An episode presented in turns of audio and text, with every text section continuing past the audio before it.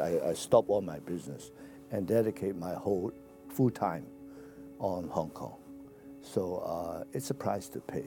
It's a risk. Of course it's a risk, and my family too. So, but I move very quickly.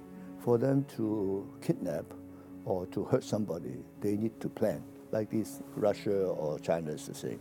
So you don't stay anywhere more than 3-4 days. Coming up on British Thought Leaders, I sit down with Elmer Yuen, one of 8 democracy activists with $1 million bounty on his head placed by the Chinese regime. A businessman who's lived in China, Hong Kong and the US, he's pioneering a new election law and democratic parliament for Hong Kong. We have invented a secure voting method based on your passport. There's a chip in your passport, right? And then based your mobile phone. Your mobile phone is able to read the chip. And so using that technology offline, you don't have to do it online, offline, then it will scramble your personal information into a code. Right? And that code you use for voting. Elmer says the first election for Hong Kong will take place at the end of this year, and a constitution will be offered to the people of Hong Kong through a referendum. The government may be in exile because Hong Kong is still occupied. But looking at the communist regime, it won't last too long. So we're ready. We need time to prepare ourselves and to exercise our parliamentary so-called procedures. And after that, then we'll be ready to go back to Hong Kong and take back our freedom. I'm Lee Hall. This is British Thought Leaders.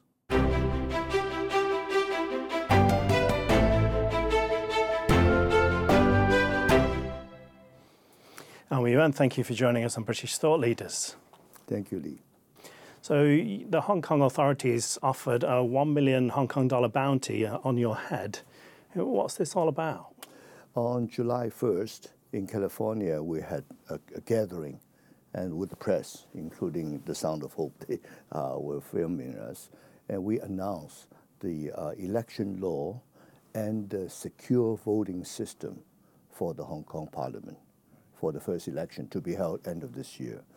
And that really ticked them off because 1st of July was a Saturday in the US, West Coast, and in Hong Kong it's already the 2nd.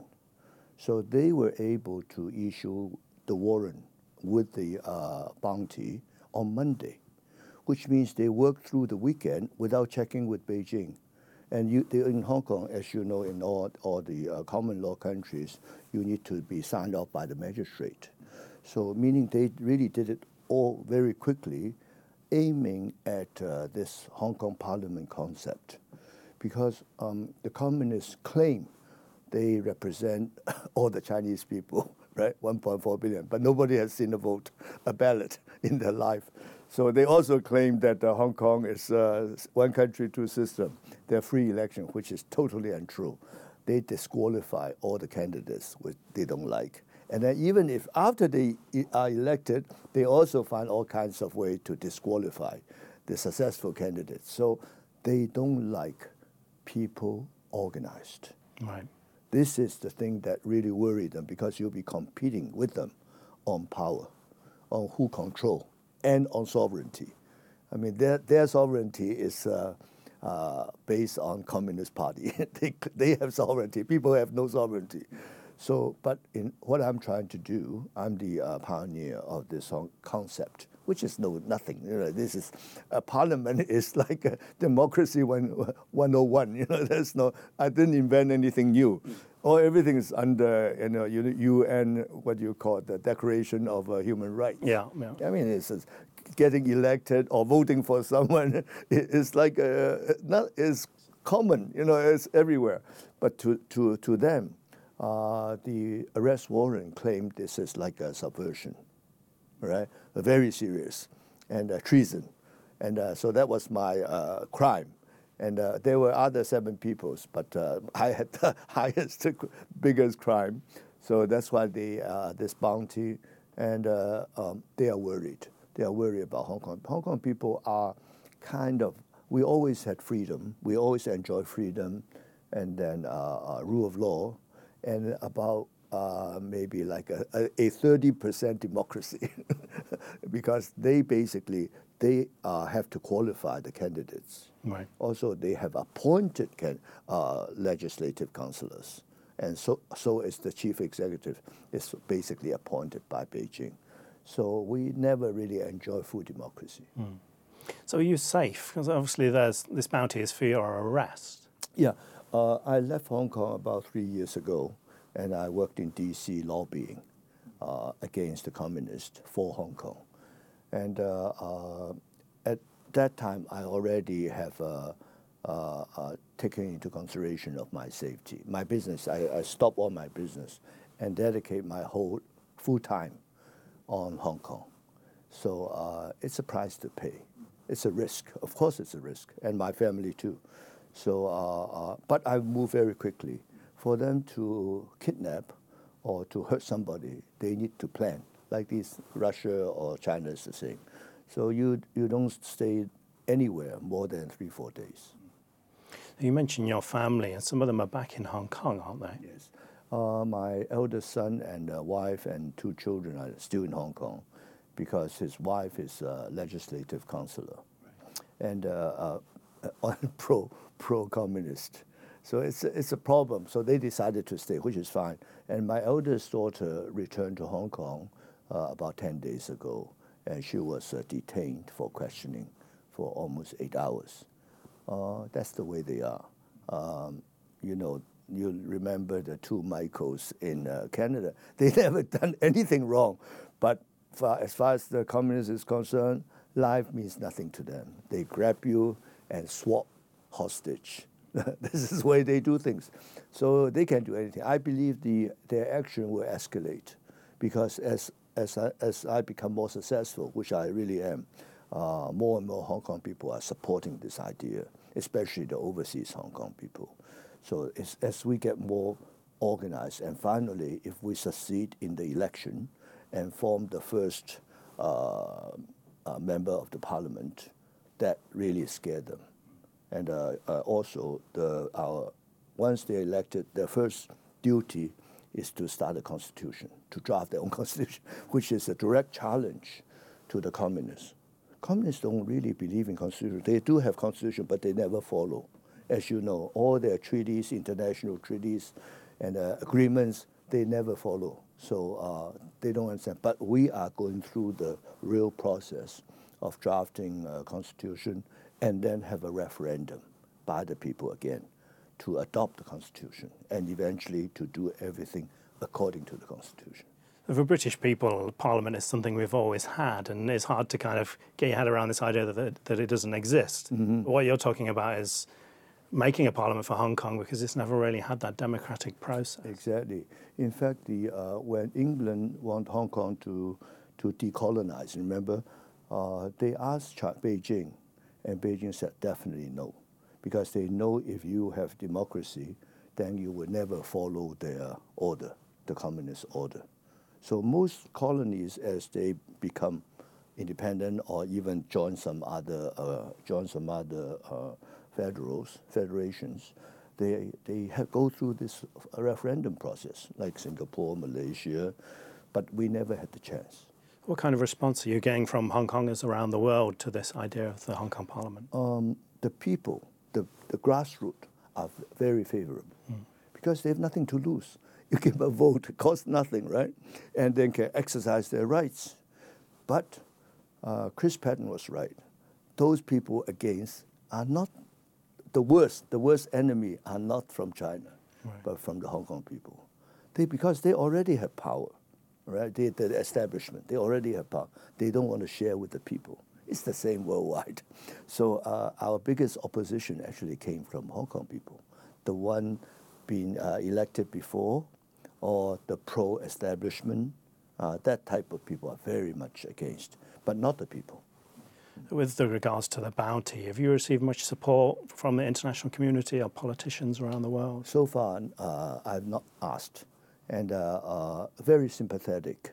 And in fact, this concept of Hong Kong Parliament, because of the bounty and the warrant, people are more sympathetic. They understand why do you have to issue warrants? You must have some fear or insecurity. I mean, that's why they punish you. So people understand, the most 95% of the world is running on democracy. They understand immediately. You're very brave. You're taking it very well, this idea of the bad. No, I'm prepared for this. For the last 3 years, I'm prepared for this. It has to come.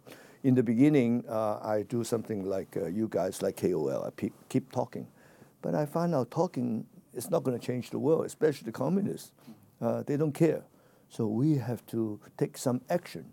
And I don't have army or the military or weapons. So my only thing we can fight against them is by the people.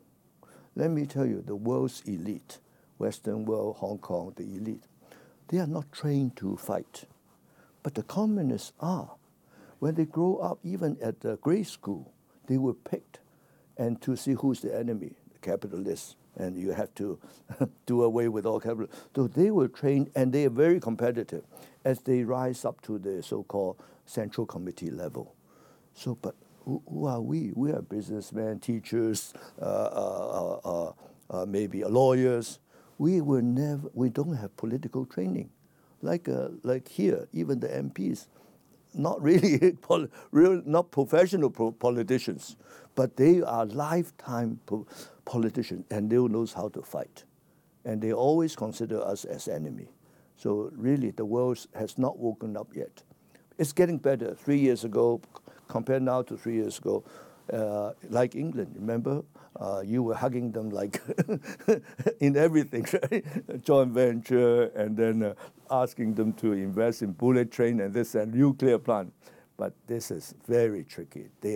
Once they come in, like what they did to Hong Kong, once they come in, now in Hong Kong, we don't have one single free press. We used to have 1,000 medias, really, Hong Kong being small. Yet all the educated people came to Hong Kong, right? And some couldn't get a job, so they start a newspaper or start some kind of magazine. We were such heavily media, no, not a single one. TV, radio, newspaper, magazines, they control everything. So this is what they are. This is only one aspect. So up until 1997, Hong Kong was part of Britain. Do you think that the joint Sino-British declaration has failed? I wouldn't blame the British for giving us away completely, because at that time the situation looks like they are going to change. The communists are going to change. Even we, Hong Kong people, believe they are going to be better. Their people are getting more freedom, and then they have the right to do business, they are getting better life, and we believe better life will lead to human rights. But that's where it stops. Better life, you can travel freely, but no democracy. And then not only that, secretly they are planning, like Hong Kong, from 1997, once they take over Hong Kong, they start infiltration, total infiltration. And media was one area, banks. I mean, Hong Kong Shanghai Bank, the biggest shareholder is this Ping An Insurance. So they try to control. And now they're trying to split Hong Kong Shanghai Bank into Asian branch and the rest of the world, right, so that they can control the Asian branch. This is what they do. They never give up. And I'm sure here in UK, the schools, right, even the government.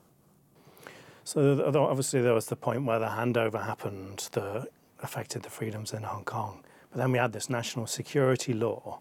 And what difference did that make? Let me explain to in the 80s, last century 80s, when they make the Joint Declaration, it was promised that we will have democracy. We will have university suffrage in Legislative Council and in the Chief Executive. It was promised. And they say, okay, it takes time. So it was written in the Basic Law in 10 years. They have to give Hong Kong people the freedom to elect totally freely, no condition, unconditional universal suffrage. So the result is 10 years up, 2007, they start dragging. And then give the parties, some political parties, some other benefits to delay the process. So then 5 years later, the younger people understand, wow, they're playing game. So they remember the Occupy Central? Yeah. That the main Occupy Central was for election, free election. They wanted free election. Then again, delayed. So finally, 2019, then they came up with this extradition law, tried to scare Hong Kong people. They're not successful. And then we had the district board election. It was very free. People didn't pay much attention to district board. It's not important, right? It's just so both sides, both the Democratic pandemic and the establishment side, they didn't interfere with the election, and turned out to be more than 80% pro-democratic, because it's really a free election. So that scared the communists. But from that point, they delayed the Legislative Council election, and they came down very hard with this national security law. Mm. Even they arrested all the mild democratic politicians. Now they are in prison without trial. So they tried to scare you. No more. They came down so hard. So nobody talk about it anymore. So that's why I decided to leave. That's when I decided to leave. And it took me almost like 1.5 years to come up with this concept that we need to organize a Hong Kong parliament. People has to be organized and do something jointly. I mean, you look at Tiananmen, 1989, right? It's been almost like 35 years. They were never organized. As a result, nothing happened. All university students, now they become old men. So they were never organized. They didn't have the concept of democracy, because the way they brought up in China, by family, school, no church, nothing. So they don't understand democracy. I don't blame them. But we Hong Kong people, we were open to the world, and a lot of foreign educated people, England, USA, Canada, Australia. So those people have even voted in those countries. So the overseas Hong Kong people, Hong Kong roughly, there are about 7 million people left. And overseas, roughly about 2 million, and plus their children. And so they are the one, if I hope they will support me, and they have the right to vote. We think anybody born in Hong Kong or live in Hong Kong for 7 years should have the right to vote. So I believe they will be the main voters. And the Hong Kong people, there will be less, because they are scared of being arrested. Was there a time scale on when you think all of this would take place? We have invented a secure voting method based on your passport. There's a chip in your passport, right? And then based on your mobile phone. Your mobile phone is able to read the chip. It's a standard. It's like RFID. You can read it. And so using that technology offline, you don't have to do it online, offline, then it will scramble your personal information into a code. Right? And that code you use for voting. And when you vote, you use VPN. That's why it's not so traceable. So we believe we have a very safe voting system. And I also have the Tibetan and the Uyghurs interested, because they have the same problem. Only overseas Tibetan or Uyghurs are able to vote and form their organization. They need the support from inside China. So if they can vote from China, then it will help them a lot, better representation. So now what we have done in July, basically we were asking for opinions. Our election law, one document, the other one is this secure voting system. We've been passing around and asked for opinion. Now we finished. We're going to freeze it. And then in August, which is now, we're trying to invite different members of parliament from different world, different countries, to be our election commission, like the referee. And then from September, we want people to register to be candidates. And they start campaigning until the end of the year. That's where the voting will start. We hope to have the first round of MPs by the end of the year. And their first duty, let's say from next year, will be to draft the constitution for Hong Kong. And then after it's done, we'll have a referendum by all the Hong Kong people to adopt the constitution. And from there, we just follow the constitution to do whatever they have to do. The government may be in exile because Hong Kong is still occupied. But looking at the communist regime, it won't last too long. So we're ready. We need time to prepare ourselves and to exercise our parliamentary so-called procedures. And after that, then we'll be ready to go back to Hong Kong and take back our freedom. Sounds incredible. Thank you. It's a real kind of David and Goliath battle there. The Chinese Communist Party obviously won't like being... Of course. No. We're challenging their legitimacy. You've got quite a unique perspective. You're a successful businessman. You've lived in mainland China. You've lived in Hong Kong. You lived in the US. What are some of the things you wish people in the West understood better or more deeply about the Chinese Communist Party? Chinese Communist Party, China is not really a nation. Nation, you know, normally you should have elected politicians, right, running your government. And then you should have independent judiciary and legislation. You know, it should be in the three power, separation of powers. But China is not. China is run by about 20, 30 families, very powerful families, came from revolution, you know, the communist revolution. And these families, it's like, you remember you saw The Godfather. Yeah. And like New York had five families, yeah. Right? And they have a commission. The meeting commission may include other families from outside New York, and then they will nominate a godfather. This is Xi Jinping. He was nominated by the families. The family compromised and made him the leader and gave him all the power. But very unstable, as you know, all these gangster organizations are very unstable internally and also between families, fighting all the time. It's not a regular like us, you know, you have an election every 4 years and so on. So. But they based on fighting and no rules, no laws, right? Anything, any way to grab power, they would do it. So about 3 years ago, I arrived in D.C. and then I proposed with several congressmen a law called Transnational Criminal Organization. There is such a law in the U.S. against the Hezbollah and the Colombia drug cartels. So I said this law really fits perfectly with the Chinese Communist Party. That's what they are, a transnational criminal organization. They should never be treated as a country. Look, the Joint Declaration, almost everything they violate. And then they joined the UN, right? They signed the Declaration of Human Rights. Go through those 30 articles. Every one of them they violate, all right? So you're not dealing with a normal country where there's people keep their promise. WTO, right? They joined the WTO.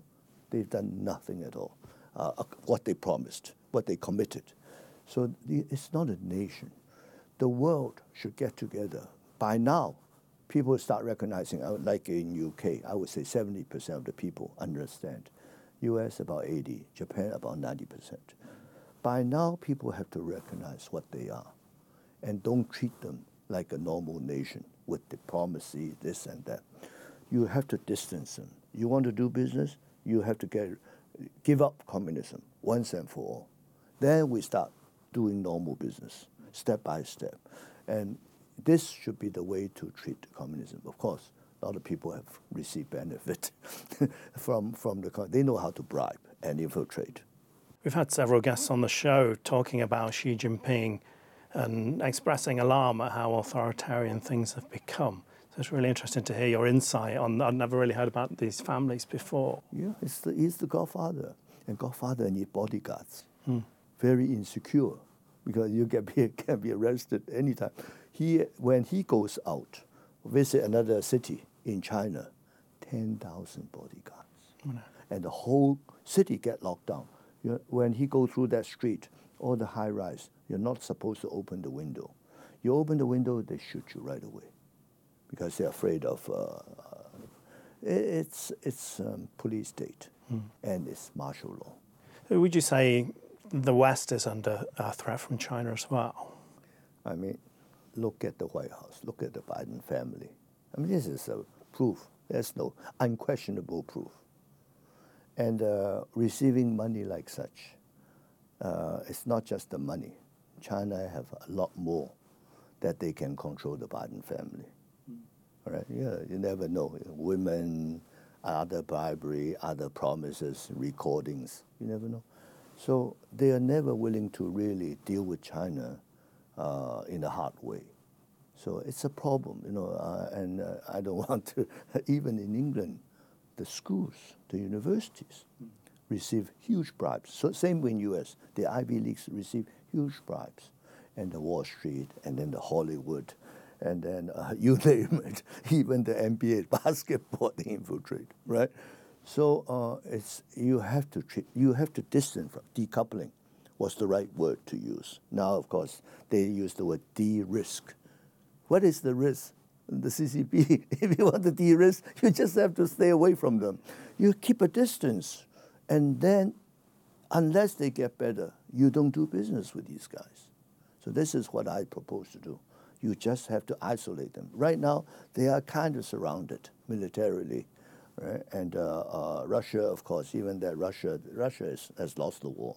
So eventually, we'll have a complete surrounding of China, and then encircle. We use the word encircle, and then isolation.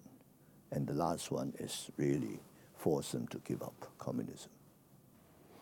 What are your thoughts on the situation with Taiwan? Oh, you know, Taiwan had democracy for about one, two, maybe four presidential elections. And in the beginning, it was very messy. Their parliament, they were fighting, fighting everything. Now, it's stabilized. So from a political stabilization into an economic stabilization, they are the richest country in Asia, even ahead of Japan. Nobody would have guessed, right? And democracy, even though with the threat from mainland China all the time, never stopped, they were able to create a stable government and a stable economy for the industry to thrive. Yeah. So right now, I was listening a few months ago about a U.S. ex-military. They say Taiwan is USA's core interest. Core interest is very serious, meaning that if you attack Taiwan, America will consider Taiwan as part of U.S. because the high-end chips they make, the U.S. military really depends on those chips. And the chips in U.S. factories in U.S. are big difference. The new ones still takes 3-4 years to be built. So Taiwan basically have built their own strength and their own defense. We hear various talk about China is going to take on the US and kind of start a war, etc., and things like that. And how real of a threat do you think that is? If you look at the conventional weapon, they are maybe 20 years behind. Right, right. But look at this. They've started already a chemical warfare. Look at fentanyl. And biological warfare. Look at the virus. Right? The virus only escaped by accident. What if they use it intentionally? You know, fentanyl is intentional. Right? Before they were shipping finished medicine. Now they're shipping raw material through Mexico into U.S. Mass producing in the States. Only in U.S. over 100,000 deaths every year. And Canada, 20 or 30,000. So it's huge. I don't know about the rest of the world. So this is a warfare. They knew it. They knew this is going to kill people. In fact, they promised, Xi Jinping promised Donald Trump in Buenos Aires, it's not going to stop once and for all. And their promise means nothing. So they are already in warfare. It's, you know, I'm sure everybody understands unrestricted warfare. And there could be tactical nuclear weapon and all kinds of. They are not looking for victory. They are looking for a let's say, a stalemate. So they negotiate. when they negotiate, normally the West lose, because they are not afraid of losing, let's say, 100 million lives. The West is afraid of losing 1,000 lives. It's that we have the people. People are the sovereign in the West, right? So, but in China, people are the slaves. So losing 100 million slaves is nothing. That's what they think. It's different. So when you have people who's not afraid of losing life, very difficult to fight.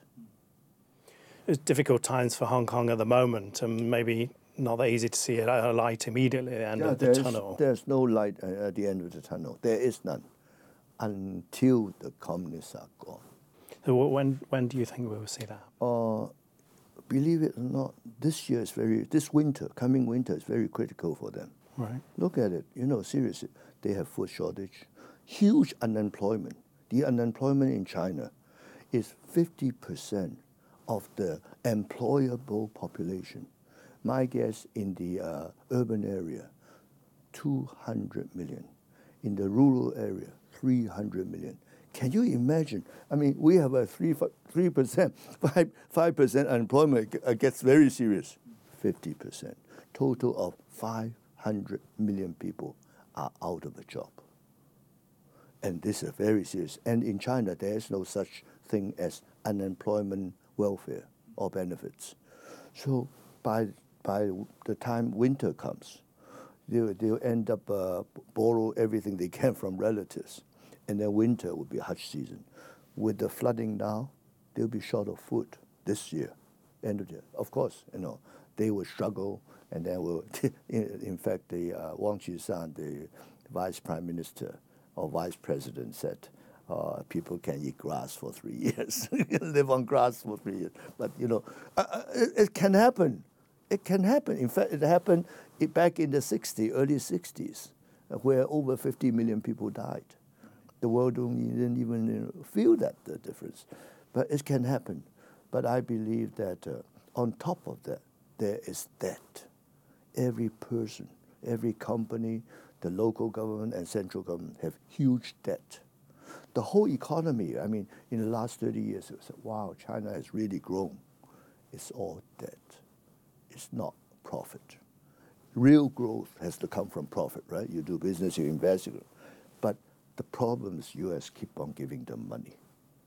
And the whole country was built on debt. And now it comes back to haunt them. Interest rate is up. And every individual on their mortgage, on their building, they have to pay. So on top of all these severe economic condition, the debt's going to crash them. So my belief is within 3 years. And this coming winter will be particularly hard for them. Do you think a lot of the news we hear about the Chinese economy doing well and things like that is just kind of based on false figures?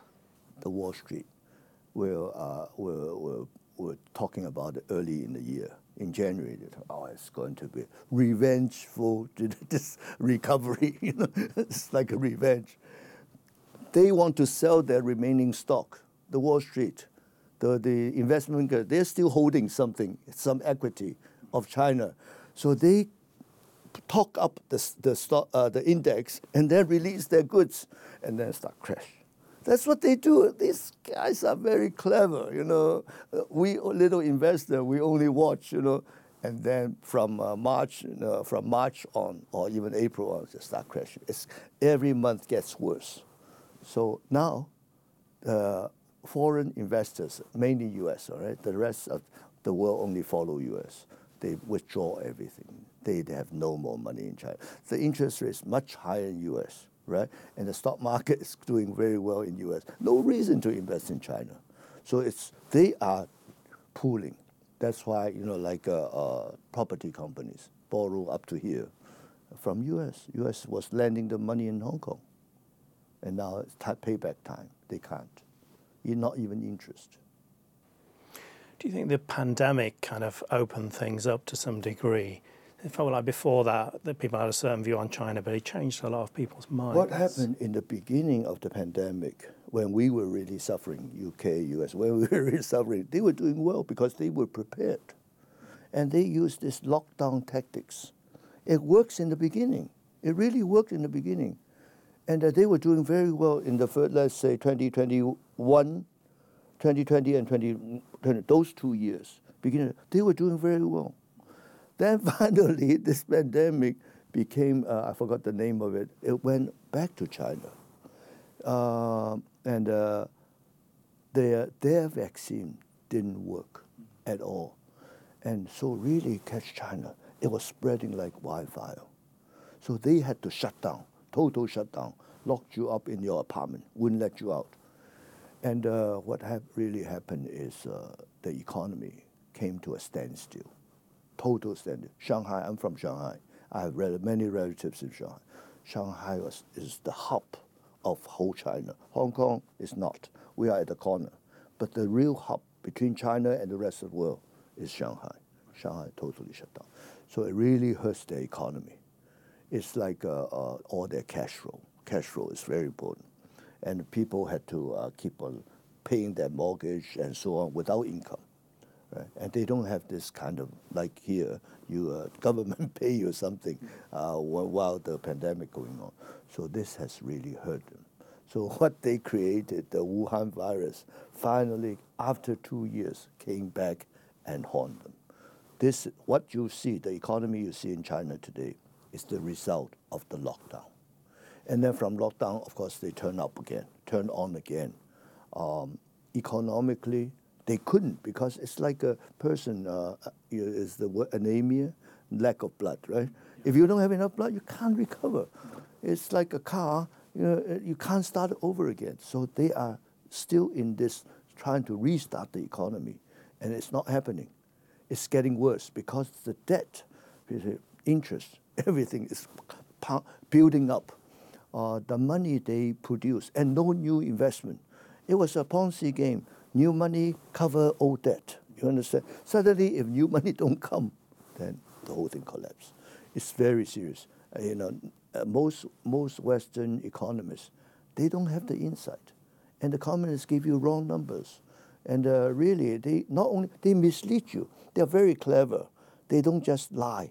They give you number, and then you would discount on the numbers, and that's what they want you to believe. Seriously, they are they're such an art in lying. Unfortunately, no, it's like I'm telling you for fairy tales, but I'm Chinese, I'm 74 years old. I went through Chinese culture. I know exactly how they think. Xi Jinping may be 2-3 years younger than me. I'm from his generation. I know how they work, how their mind works. Most Westerners wouldn't do such crooked ideas. And in the West, like the US or here, UK, and Canada, people have never met such deceptive people, enemies. I mean, people are nice, they may cheat you a little bit here and there, but nothing is ridiculous. Look at, I mean, I give you some numbers, you don't have, the population is a lie. Right. The population, at the most, China has 1 billion people. Right. Why they say 1.4? Oh, we have the biggest market. You must come to invest. You must invest in the biggest market. That's the Ponzi game. You must get people to invest, right? So they lose a lot of people in the pandemic as well. Absolutely. Last year, the elderly people. You know, Chinese have a lot of people have respiratory disease. Not deadly, but the minute the virus hit, these are openings, they're fresh openings. Then the virus go in, they can't breathe. Lack of oxygen, immediate death. That's why so many people died last year. Of course, they cover it up. I mean, you have to compare it. Do you want to trust the communist number or do you want to trust outside number? I'd rather trust outside number than trust communist numbers. So my guess, I don't, just looking at Beijing, you don't have to look at the rest of the country are worse. Just Beijing. Over 50 million deaths. The crematorium numbers, those are scientific numbers. The mortgage cold storage numbers. Based on those two numbers, they say once and how many they can process, at least 50 million. And every family you talk to in China, their elderly people died. It's the virus does not really hurt healthy people like us. We suffer for a couple of weeks. But the elderly people with respiratory, spitting all the time and so on, those people is deadly. So the population is fake. and the GDP. Their GDP, they use the base number of last year, right? And then at certain percentage. The problem in the last 20 years, the last year's number is already fake. So it's called compounded lies, right? Compounded lies. They say they have $18 trillion of a GDP. And now people keep calculating.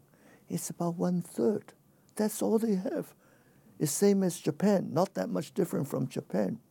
Now, and their debt, their total debt, maybe they report only half of them. They have hidden debt. So you have a smaller population. You have much smaller GDP, supporting maybe double the size of a debt. How long can you last? It's like these, in the Western country, sometimes we have these con men, right? It's like Madoff. Same thing. Oh, yeah, projecting huge profit, and then keep on getting new investment. That's exactly what they were trying to do. It's a Ponzi game. How can we get around this problem that you've talked about, where people have a certain view of China, and the reality is this completely different thing over here? They were making money. Wall Street was making money. All the Chinese company going public in U.S., they make huge fees.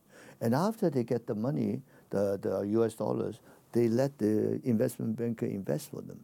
They were the worst. I mean, like Goldman and then JP Morgan and so on. They're making huge amount of money. Now, of course, no more. It's over. And they were lying for the Chinese.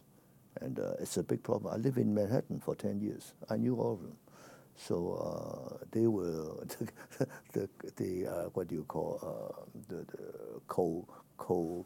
they were the criminals, really.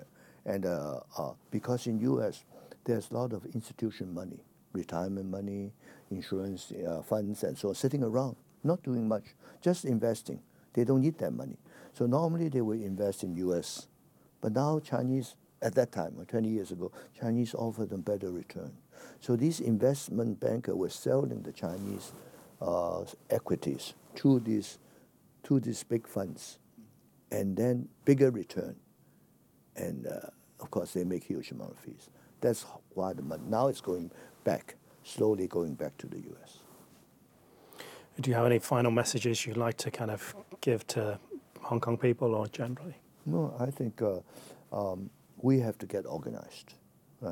We should have a legitimate, recognized, world-recognized Hong Kong parliament. So the world now, their eyes are opening up. They know who to support. Look at Ukraine. I mean, they support Ukraine because it's a democratic elected country and they're being invaded. The CCP sent the weapons to Russia. Pardon? The CCP sent the weapons to Russia. Of course. No, they financed the whole war. Because money hard to find, hard to hide. They're not easy to hide. They have ways to support Russia. The containers going by land from China to Russia have increased many times. So you don't know what's inside. Could be weapons, could be food, could be money. And now the biggest currency in Russia today is RMB. Yeah, and they sell energy, oils and gas, and collecting RMB, and then come to Hong Kong and swap them into U.S. So it's they are the biggest supporter. Without China, the war would have ended. Right. Elmer Yuen, thank you for joining us on British Thought Leaders. My pleasure.